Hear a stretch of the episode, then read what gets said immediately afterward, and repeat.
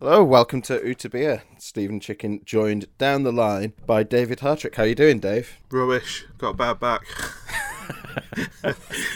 Brighton lost everything. No, So- we drew. Brighton, Brighton drew in a game we should have won. Of course you did. A team who have one point all season and we're down to ten men. My back's bad, and I had to have a COVID test over the weekend, but thankfully we're all negative. So, So you're all so you're all swabbed up, basically. apart from that, I'm absolutely top of my game.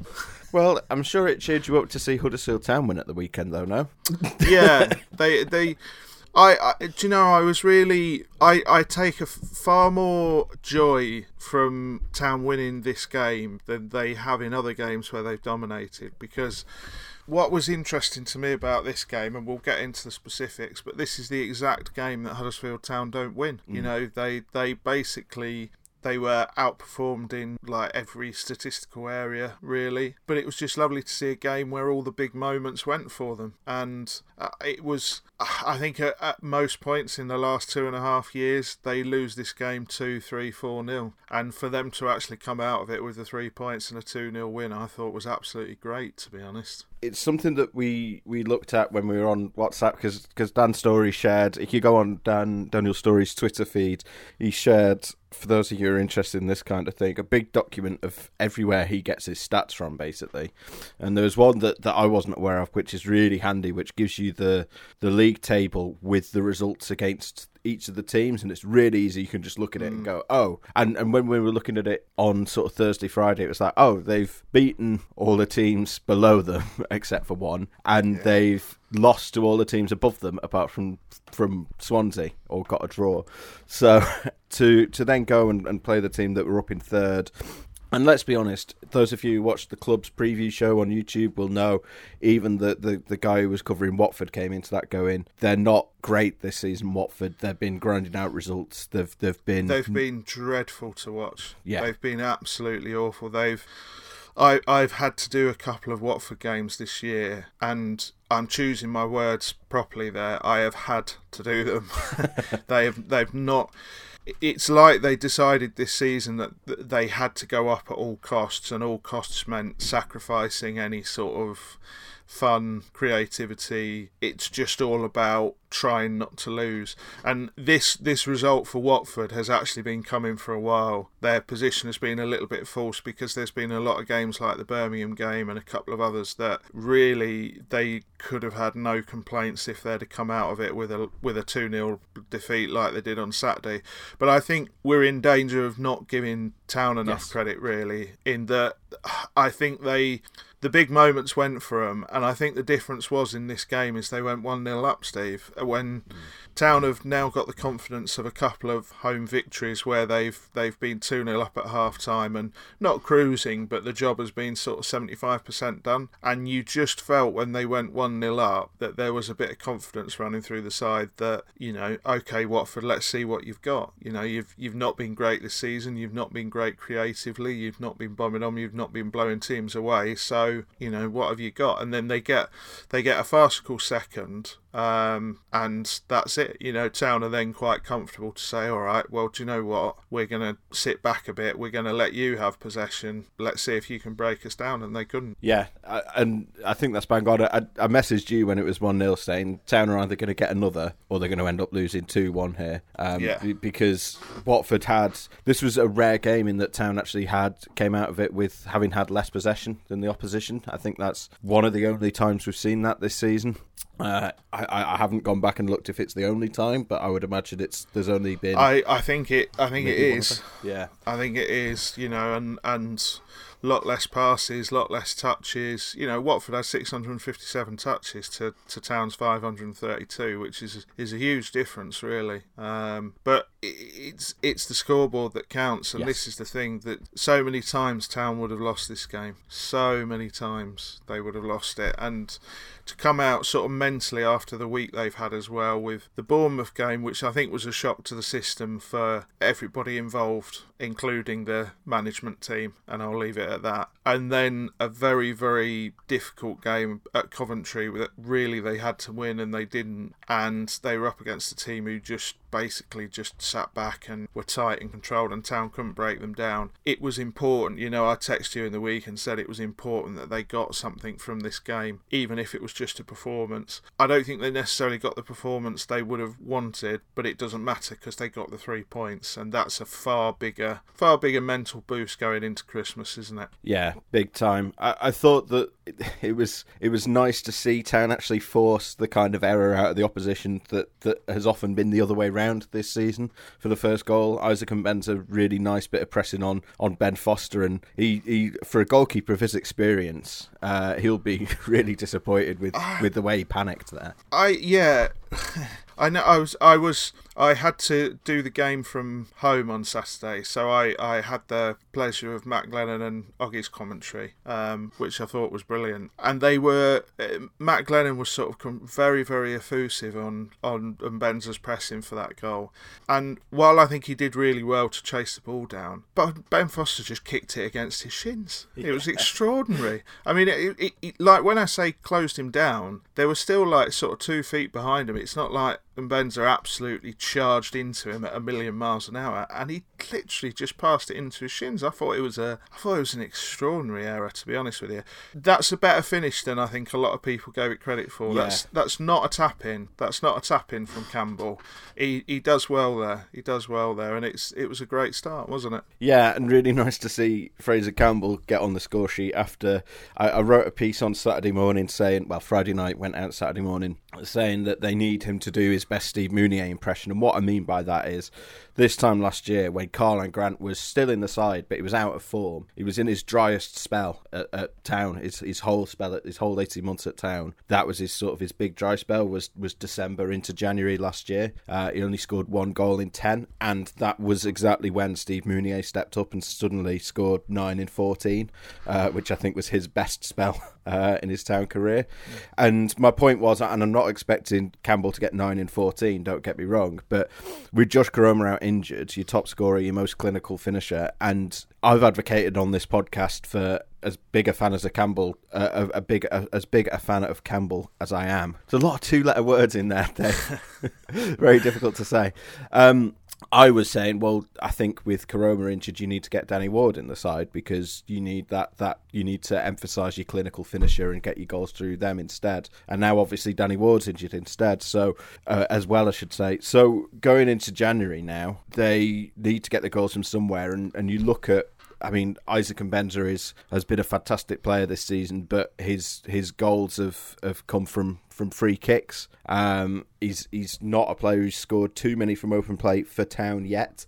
So you look at that team and you think, well, where are the regular goals going to come from? And I think the most sensible answer is, well, you need Fraser Campbell to be a bit less sel- a, bit- a bit more selfish. You need him to be go back to being the poacher that he was earlier in his career, playing on the shoulder. And I, I know that he's he's maybe not got the pace that he had when he was ten years younger, but he has been such an unselfish player for so long for Town. Last season, he was very much the first defender, um, and the the stat I dug out was that Town conceded fewer goals when Campbell was on the pitch than than any other player. And this season, he's been sort of the unselfish player in attack, making runs, making dummy runs, making space for others. No player, no Town have scored more goals with Campbell on the pitch than than any other player uh, this season as well. So, as in in a minutes per goal uh, perspective as well, that that's taken into account that he's that he's played a lot of the games. And I think you need him now to to step up his scoring rate. And to be fair to him. He's already got one more goal than he had in the whole of last season, and we're not even at Christmas yet.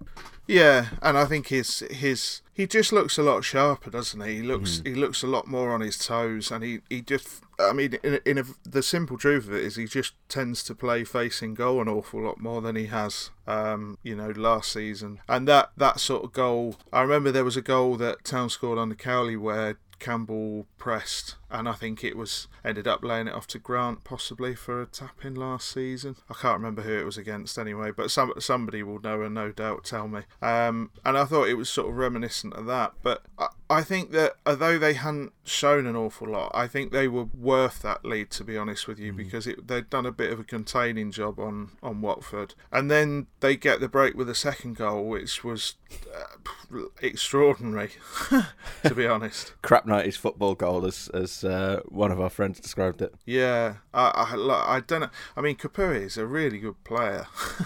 really, had, really good player. He had an awful game. He, he did that thing where after he scored the own goal, he was so desperate to, to make up for it. He was just taking shots from like 35 yards. And he ended up getting taken. Yeah, I I felt like I must admit I ca- and again I'm not taking any credit off Town here. I thought they were really really good, and we'll we'll we will talk about that. But I I don't know. I wasn't surprised to see the Watford manager get sacked because it felt like the sort of performance that does get a manager sacked, and it felt like there was one or two players who were were I wouldn't say they were playing to get him sacked or anything like that, but you could just see that they just weren't. You Town were up for it in a way that Watford just couldn't seem to be to get themselves up to, and yeah, that Town took full advantage of the situation. And the second half, I actually thought was a really good defensive display. Mm. You know, really disciplined. There was a, one or two really good blocks, couple of sort of put your body on the line type challenges, and it was good to see Town do that. It was good to see Town. I wouldn't say they were clinging on at any point. I think they looked pretty comfortable throughout, didn't they? Relatively, yeah. I mean that they they needed a, a, number of really really good saves and, and stops from Ryan Schofield, who was my man of the match.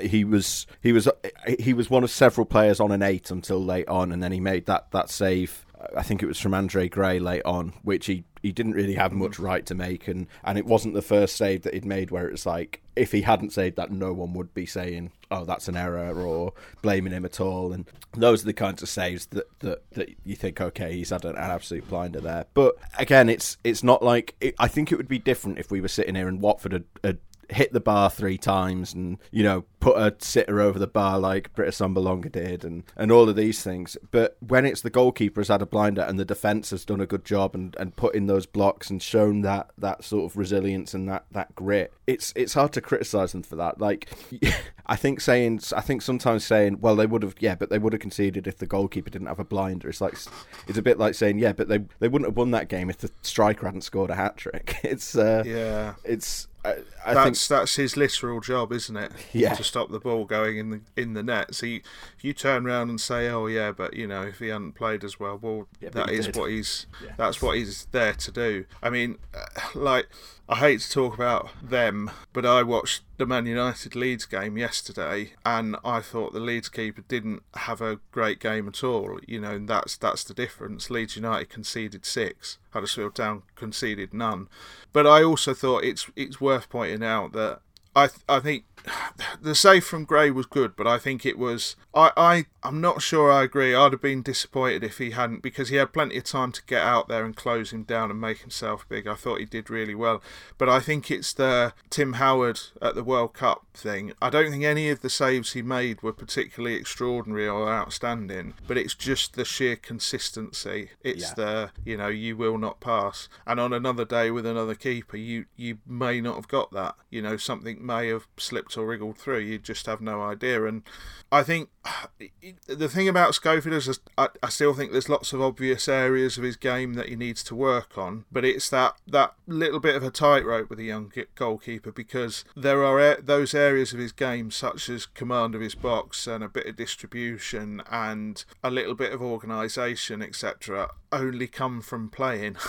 so if you, when you have a really good promising young goalkeeper, you need to play them and you need to accept that you're going to get a game like Saturday where you come across you comes off and you think, well, you know, fairly faultless in in front of goal. But at some point he's also going to have the opposite game where, you know, the things are going to go wrong a little bit and he's probably going to end up costing goal, but that's all part of the process with a young goalkeeper. Yeah, absolutely. And I, it's almost now. We knew that coming into this season that the the the likelihood was that at a certain point Ben Hamer would would be phased out of the team and Ryan Schofield would come in. And I think Ben Hamer's done really well. We we we talked him up a lot on this podcast, and I think he's exceeded everyone's expectations. I don't think there's been too off the top of my head. I can't think of, of any major blunders on on his part. Um, and and certainly he's had games where he's he's had that similar sort of you shall not pass um, performance. But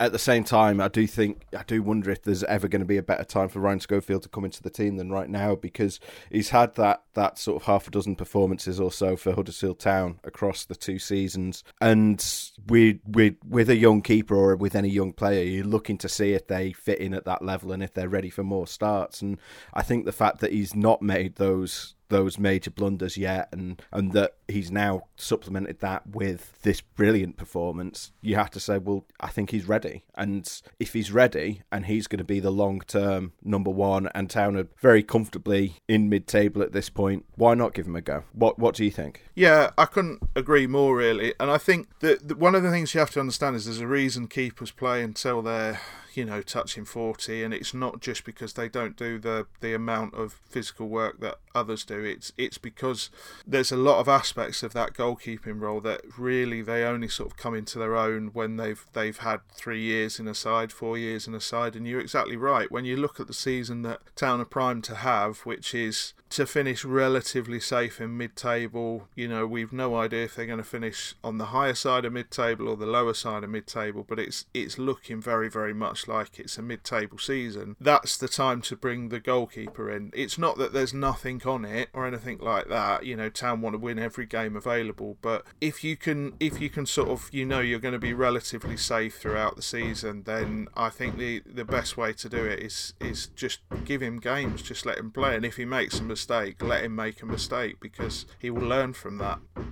Yeah, I can hear Ben Hamer is knocking on your door there, Dave. Yeah, apologies. the the neighbour next door is doing his kitchen, and it's it does sound like it's coming through the wall a little bit. yeah, we'll push through because otherwise we're going to be sitting here all day waiting for the pauses.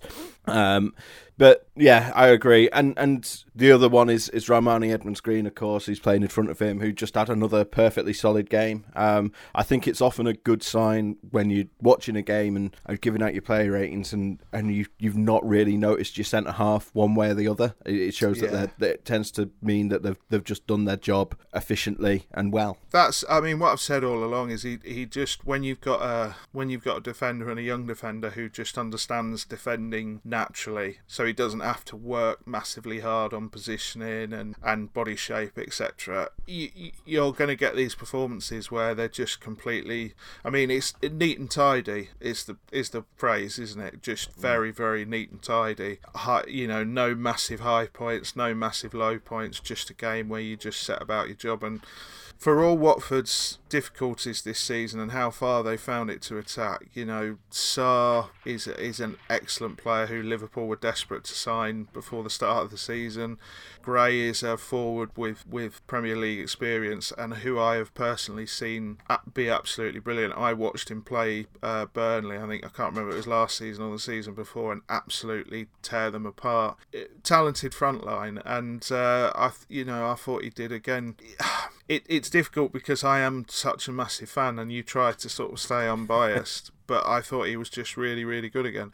But I think it's also worth mentioning Saru, who I think had a far better game than he has had recently, far more balanced game. Um, he's the defender who it appears is either going to be a 9 out of 10 or a 3 out of 10 with very little in between. And I thought he was really, really good on Saturday. And long may that continue. We, he just needs to find that consistency. Yeah, I, it was one of the things that I most enjoyed against Coventry, which is a game that we're not going to go through. Uh, I don't think just because it was, it was well, it was a nil nil. There wasn't a huge amount to say, and, and also it was nearly a week ago now, so it's old news at this point. But the, there was a moment early on against Coventry, just about ten minutes in, where he, he was past the ball and there was an attacker who was not even that close to him, but he was closing him down, and he just thought, "No, I'm, I'm not having this," and he just put it out for a throw, and it was like, "Good on you, Naby."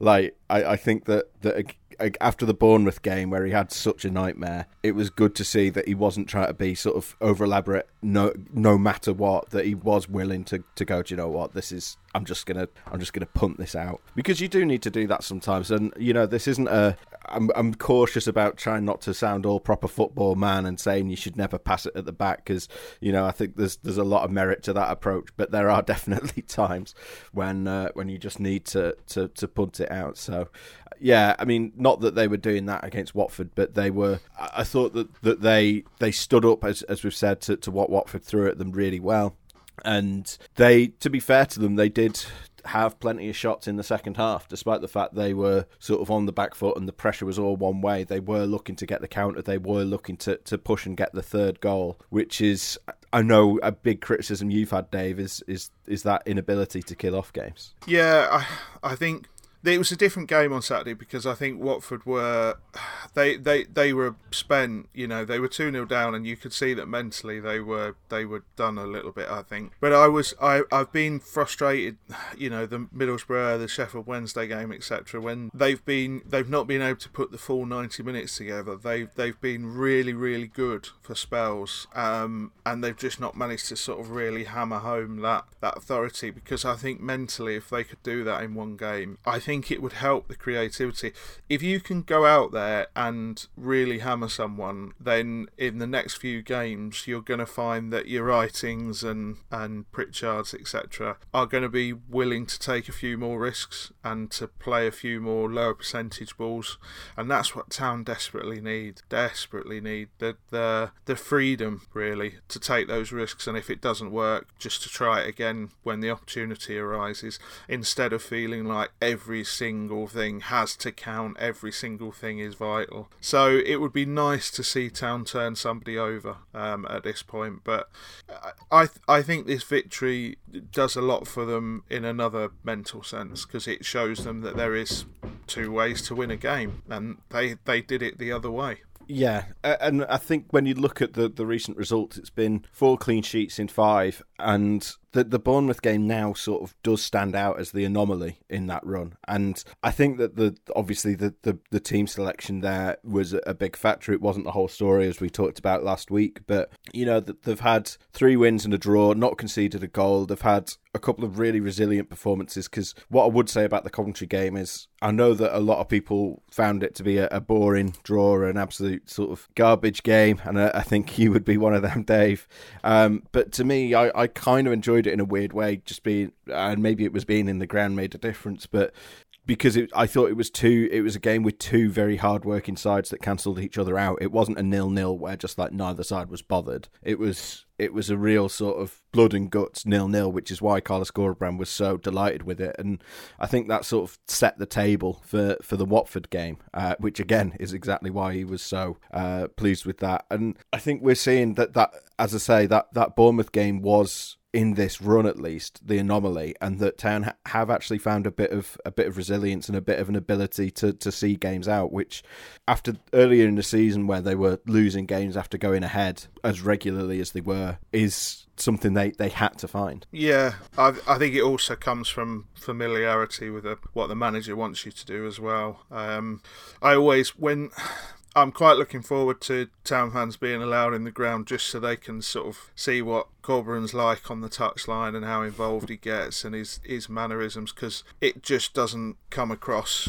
on you know on iFollow um, the sort of personality really that we see regularly and he is a personality manager. Um, he he's got a he wants to enact a certain style on his team, and it's follow it at all costs. Um, and I, I think I think he'll be very very pleased to get that win, but I think he'll have been feeling the pressure going into it because the Bournemouth game was a massive misstep. There's no we can't dress it up, Stephen. I mean, we we mm. went over the game and we said how poor it was, but he picked the wrong side, and he he picked a side not necessarily to win the game because I don't think anybody can make that argument, but he picked a side that he thought might end up losing maybe two 0 not getting thumped and played off the park to the degree that they did he'll have felt a lot of pressure after that commentary game because uh, you can't sort of make six changes and then not win the following game. Really, it, it's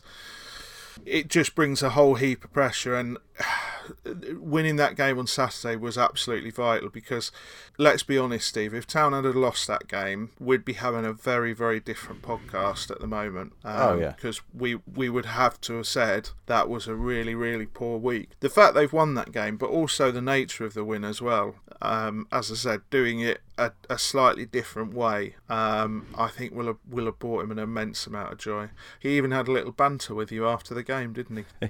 he did, yeah. I've, I've been meaning to do the, the cream chinos question for a while um, because, you know, it was I think it was Terrier Spirit uh, wrote a, a, nice piece about it and, and went through the stats of, of the win ratio with and without the chinos. And obviously the fans have picked up on it on social media. And Harry Toffolo, after the game, uh, within a, about 20 minutes of the final whistle, tweeted, trust the chinos. So that gave me my opportunity. And yeah, he said, uh, Carlos said he, he, wishes he, he did have the power to, to uh, change games just with what he wore. But, uh, but it all comes down to the players. But um, no, he's uh, he's very straight with the media, generally speaking. Um, I think that a few weeks ago I was trying to find um, a picture of him smiling, and and one does not exist. Um, it's very, very difficult to, to find one. But I believe that from from speaking to people at the club, he is a bit of a, as you say, he is a bit of a personality manager. He he the fans, the, the the players, I should say, really respond to him apparently, and his his one to one individual management. Apparently, the, the players are, are bang into it. And to be fair, I mm. think I, th- I don't think that is. Ju- I mean, you, obviously every every club is always going to sort of try and feed that out to the media that line, um, regardless who the manager is. But I think that you can see it in the players, and we talked about it earlier this season as well. Just how enthusiastic likes of Fraser Campbell, Harry Toffolo, Lewis O'Brien, everyone you speak to um, at the club is is yeah. Sort of there's there's stuff there's stuff that just doesn't come across on a screen. That's that's the problem. And he is very straight with the media, but there's nothing wrong with that. No. I mean, it makes our life a little bit harder. let's be honest. Um, but and Danny Cowley was completely the other way in that he would often say too much, really. Um, but yeah, it's it's when town fans are in the ground and they can see how he how he sort of patrols his technical area and how he gets his little cabal coaches round him. Pretty much, I mean, often there's sort of four of them stood there in a line watching the game, all with arms folded. Um, and I, I think that I think he'll he'll be very very pleased to get that win, but the sort of the games keep coming, and I know it gets a little bit easier, but I, I think what he's desperate for is just more time on the training ground, and he will get that in the new year, but with the caveat that obviously the weather's not great, the games are still coming fairly thick and fast, uh, the squad is still a little bit thin, so you've got to manage injuries and intensity, etc. Yeah, it, it's it's a difficult situation, but he's doing probably. I think we would have to agree he's, he's doing the absolute best job he, he could really at the moment. Yeah, I, I think that, you, we're still seeing. We, we've talked about this off mic as well. You're still seeing people on on social media saying, "Oh well, there's a lack of ambition. If they'd invest, if the five points off the playoffs, if they'd have invested in the summer, we'd be in the playoffs now." It's like, well, yeah, but before the season started, you were all saying that the the squad's crap and they're going to get relegated. Well, definitely so, going to go down. Yeah. Yeah, you can't you can't have it both ways, and I think that that we have. You know, we've we've had criticisms, we've had doubts. I think you and I were both quite uh, vocal about the fact that that it was a massive, massive gamble to to to get rid of the Cowleys and, and bring Carlos Corberán in. Um, and you and I were both quite outspoken about the fact that the squad at the start of the season looked weak. You know, it wasn't. We're not having a go at the fans for, for saying the squad was didn't look good because, to be honest, you and I both sat here and thought this this really doesn't look good. We we were worried coming into this season, but you know, you look at who we've been talking about over the last sort of few weeks, and it's been Ryan Schofield who's come through from the academy. It's been Rarmani Edmonds Green who's come through from from sort of the new academy setup. Um, it's been Isaac Mbenza who looks like a, a new man. It's been Josh Koroma who, again, now now that he's sort of had hit that, that run of form and, and was the top scorer, it's like, well, obviously he's going to play every week. But you, you, I think it's easy to forget that at the start of the season, no one was like, oh, this is going to be Josh Koroma's year. You know, he'd, he'd had a fairly Yeah. he'd had a fairly unimpressive loan at Rotherham United in the second half of last season. Um, So they have he has done what what the club hoped and said he would do, which is get more out of the players that, that were already there. And to be fair, the signings that they've made, Sarr's been up and down, but Eiting has been actually a bit underwhelming the last couple of games, but generally has been good. Pipa has been excellent. Um, it's uh, there's there's not too many big. Uh, it's it's hard to look at that team and say, well, they're not done what what they said they were going to do. Yeah, and I, I would completely agree with that. But I think I, I mentioned it on the Bournemouth thing when when I, I say he's he's doing a you, the, sort of you couldn't ask for more from him at the moment. I think there are still areas to be improved on. There are Yes. still things I would change. There are still decisions he's made that I wouldn't make, and I don't think he would in hindsight. But it's the thing we I touched on briefly with the Bournemouth thing. The thing you have to understand with Corberán is that he's only 21 games into his management career here as well. Um, he's learning on the job. I don't think he would pick. Put it well. Put it this way. I don't think he'll make six changes in a game and effectively write it, write it off almost uh, before the season's out. These are all learning moments, and he's a manager who takes obviously takes a lot of pride in what he does, um, and he's very passionate about what he does. But there are going to be bumps on the road because there there has to be. Nobody gets everything right first time round, do they? Um, so it could. There will be moments where the wheels are going to come off. I- I've, I've said it before, and they have got beaten by Bournemouth badly. I, I suspect there might be another couple of quite bad losses before the end of the season. Um, I don't know if they'll be quite as bad as the Bournemouth game, but I suspect Town will lose at least two more games, three by three or four. But that's just the nature of what they're trying to do, and how they stick to the plan effectively, you know. And if Plan A, it, it's cliche, but if Plan A doesn't work, then you do Plan A better. Um, but I, I think going into January, it's worth having a little discussion about where Town are right now and what they do in this transfer window because we've already had a player through the door, haven't we? Yeah, Danny Grant was announced shortly after the game, seven o'clock announcement on Saturday. Um, he's coming in from Bohemians. I think it's, as we talked about last week, important to note that it is a big step up from the League of Ireland. It's it's probably going to take him time to get fully up to speed, just like it did with Josh Koroma. Um, and he's not going to come in and score 15 goals um, straight off the bat. But um, it's still positive, I think, to have that other option because even before Josh Koroma's injury, we were sitting here saying they need probably one, preferably two wingers in January, and that was before the injury. Um, and and unfortunately, Danny Ward has, has missed more games, more starts than he's than he's had this year um, by by a considerable margin. And so I think having that that the the fact that Grant can play across the front line as well is uh, is a bonus. By the way, there's a forfeit for anyone who, who accidentally writes or says Karlan Grant. That's going to happen at some point. Um, but um, no, it's. Uh, I think it's it's positive news. Rolando Aarons, I think they're they're still interested. It's uh, it's just a matter of whether um, Newcastle are still happy to, to get that deal done. I think at this stage, um, that they're not playing him, so you, you would think that they'd be quite happy for him to leave. But it's whether there's um, you know whether they're still happy with the finances. You would hope they would be because they agreed to that deal in October. You would think that two months later things wouldn't have changed too much, but but we'll see how that pans out. But I believe they are still interested in him. Um, but we, we talked about this a bit last week, but I think the fact that the fixtures do um, slacken off a little bit after the turn of the new year probably probably takes the sting out of some of the other areas that you would look at and say they're a bit light there. I, I think probably they could still do with a centre back, but I think there's also an argument that they could probably stick it through to the end of January um, and and wait to get Richard Stearman back. Um, and and as I've mentioned, you would you would argue if they got a centre back, then it's slightly counterproductive because it's going to block Rarmani Edmonds Green's progress further. And I think, yeah, it's cliche me praising Rarmani Edmonds Green, but I don't think there's any town fan out there who doesn't think Rarmani Edmonds Green is a project that doesn't want working on. you know, if th- there's a world where you get you go with what you've got, you play Edmonds Green a lot to the end of the season, then next season he's really ready to play 25 games minimum. So I, I, I wouldn't get a centre back. But we've been pretty consistent on this, Steve. We have always thought and have always said Aarons and maybe one other. Mm. Now they've got the one other. We still think they're they're likely going to get the Aarons deal done if Newcastle don't decide to suddenly up and move the goal goalposts. If they don't get that Aarons deal done, then I I reckon they'll go and get an Aarons type player. Yeah. But I th- I think that might still be it. I think barring some sort of major injury crisis in early January, because there's no value in January, is there, Steve?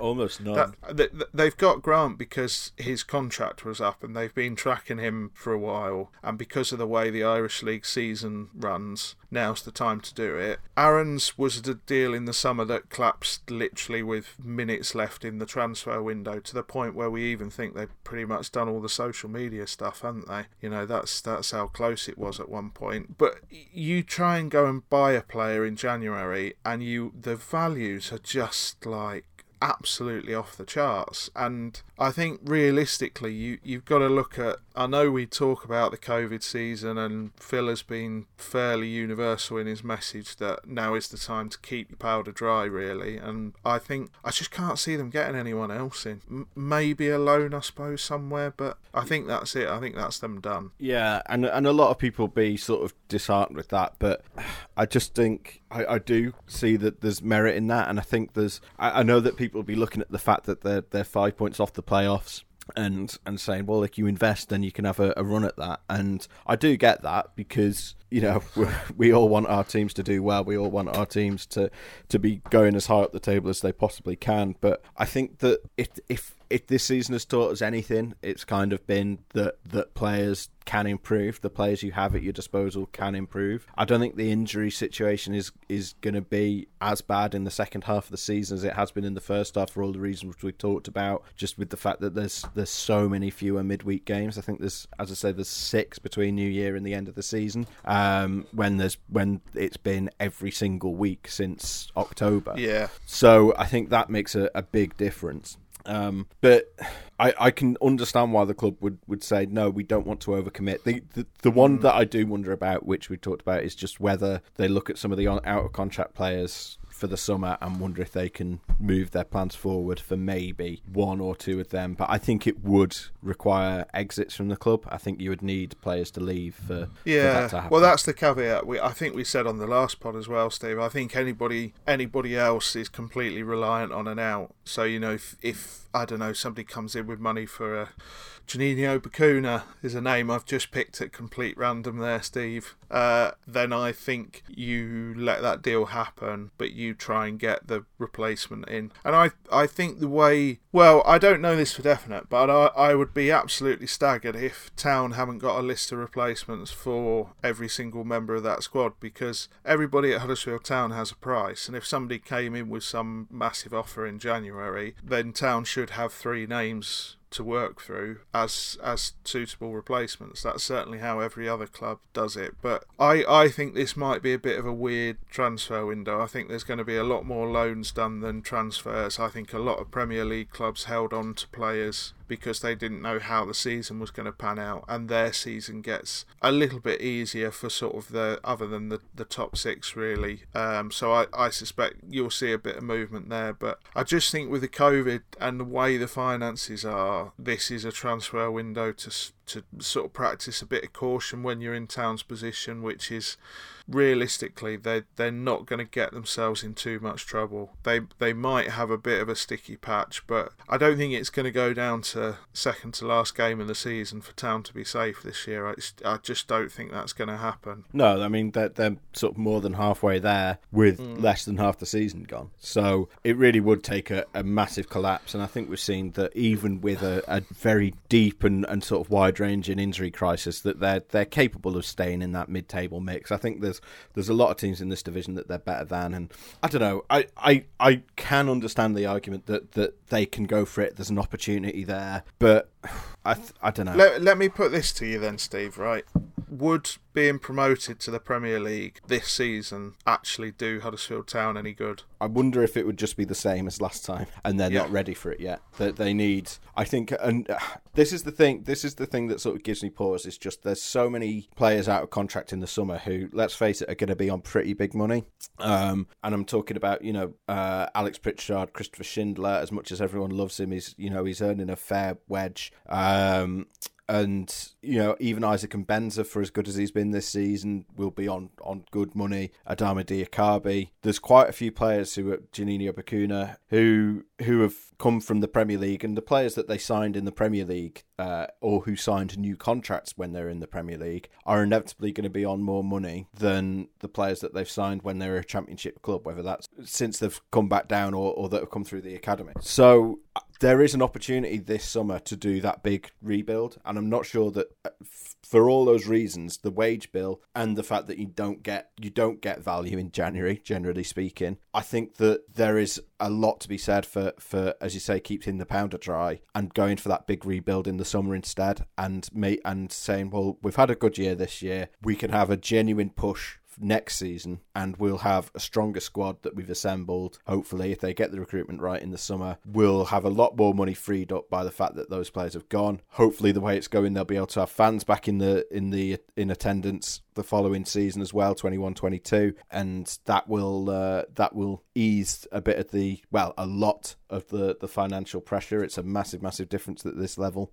and they can have a proper go at it next year. And I think that if you spend a load of money in January or you, you put people on contracts in January and you, you've committed to that spend, you, you don't want to be signing players that you weren't going to sign in the summer anyway, because then you're just taking money out of your own pocket that you could have had for the summer when you're doing the big rebuild and you're going to get better value out of it. So, you know, it's, yeah. you don't want to spend 50 quid on, you know, same as, as, as anyone else in their lives, you don't want to spend 50 quid now on something that, that you could get for a 10 tenner in six mm. months' time, um, unless you, you really need it right now. And I'm not sure that they do really need it right now. And you look at their recruitment, getting a Danny Grant and a Rolando Aarons.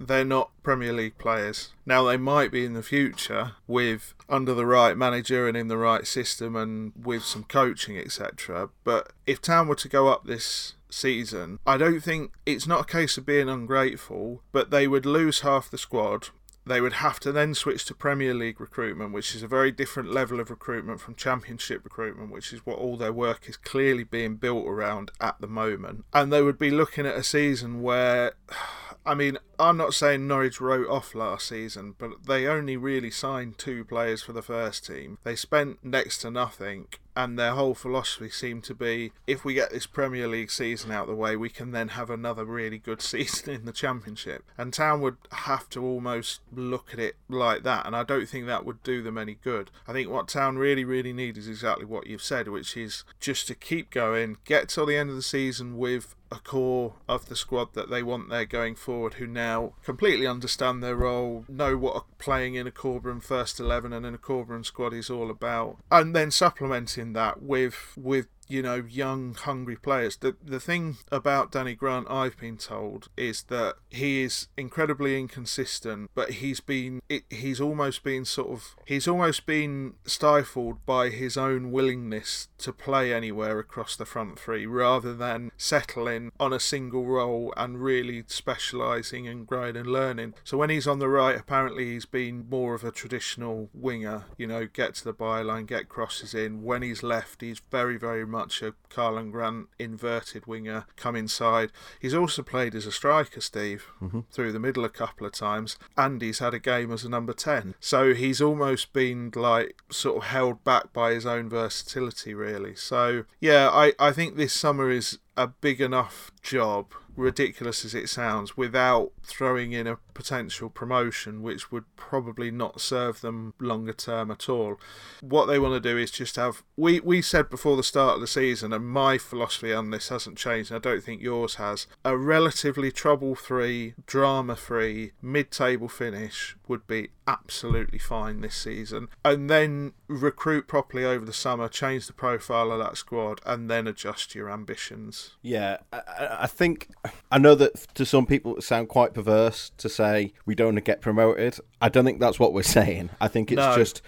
And obviously, you know, if the club find that they're, if they go on a great run and find that they're third going into April, they're not going to go, oh, hang on, we didn't want to get promoted Yeah, this year. We'd better they're not going to go and chuck a load of games. no, exactly.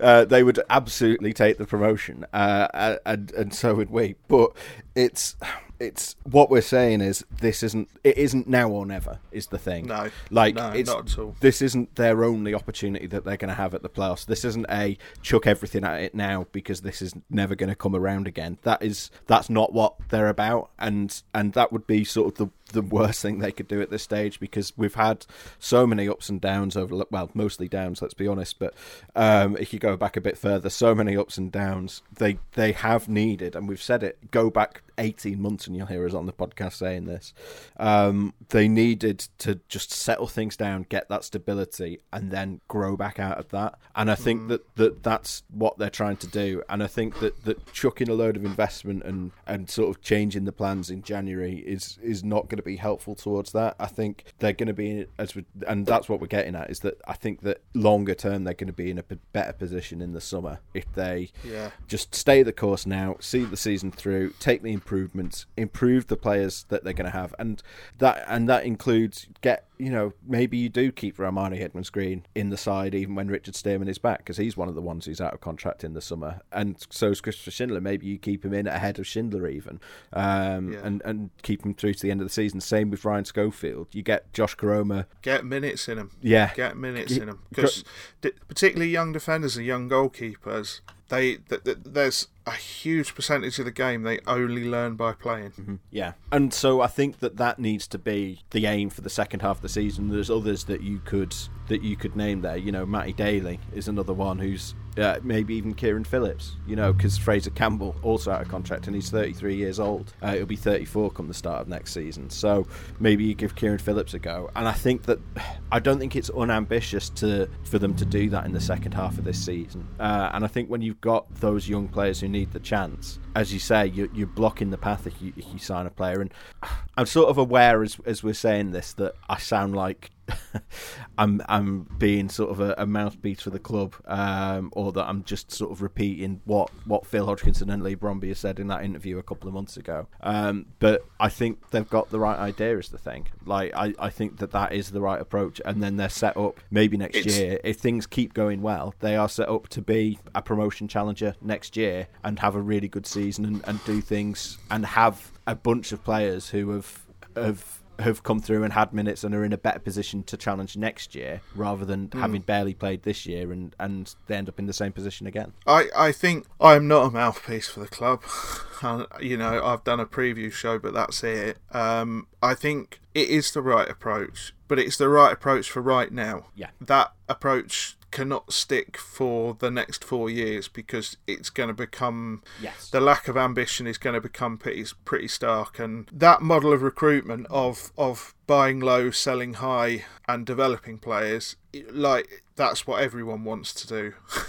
That's what premier league clubs want to do never mind championship clubs. And everybody is after the same players. One of the reasons town were able to get danny grant is because a lot of his um, a lot of the people who were after him were league one clubs and the league of ireland is is from speaking to say journalist friend of mine dennis hurley he will tell you the league of ireland is about league one lower league one standard so At best. you you've got to develop them and, and bring them on. So, but I the other argument I just want to slightly address on this subject as well is, and I know this is one of Mr. Cosmala from the other podcast favourite things to say, is that it's not a great championship this year. I don't think it is a great championship this year, but it's got two outstanding sides in Norwich and Bournemouth, who realistically should be first and second. And I mean, we've been con- we've been consistent about Norwich. If they don't go up this year, and realistically, if they don't win the league this year, they've actually not. They've performed below their level. But then you've also got Watford, who I suspect if this if the new manager is any good whatsoever are going to be there or thereabouts. You've got Brentford, who are still really good, really, really strong side. And then, yeah, I do think there are sort of a then a clutch of like 10 or 12 clubs of which town are in that are all much of a muchness and can, can beat each other. But every championship season is different. And I think this one is different because of the compressed nature of it, because of COVID and everything else. And I don't think it is as weak as people are making out. I, I think Town could go absolutely balls out in the transfer market in January, and they're still not going to be as good as Watford, Bournemouth, or Norwich over the course of a season. And that that realistically, the reason I'm using those three clubs is because they're probably going to be the bar at the end of the season. That that means uh, if two out of those three aren't promoted, then they will consider they've had a extremely poor season. And then, uh, as I said, then I think you've got Brentford and arguably a couple of others who are going to be there or thereabouts. So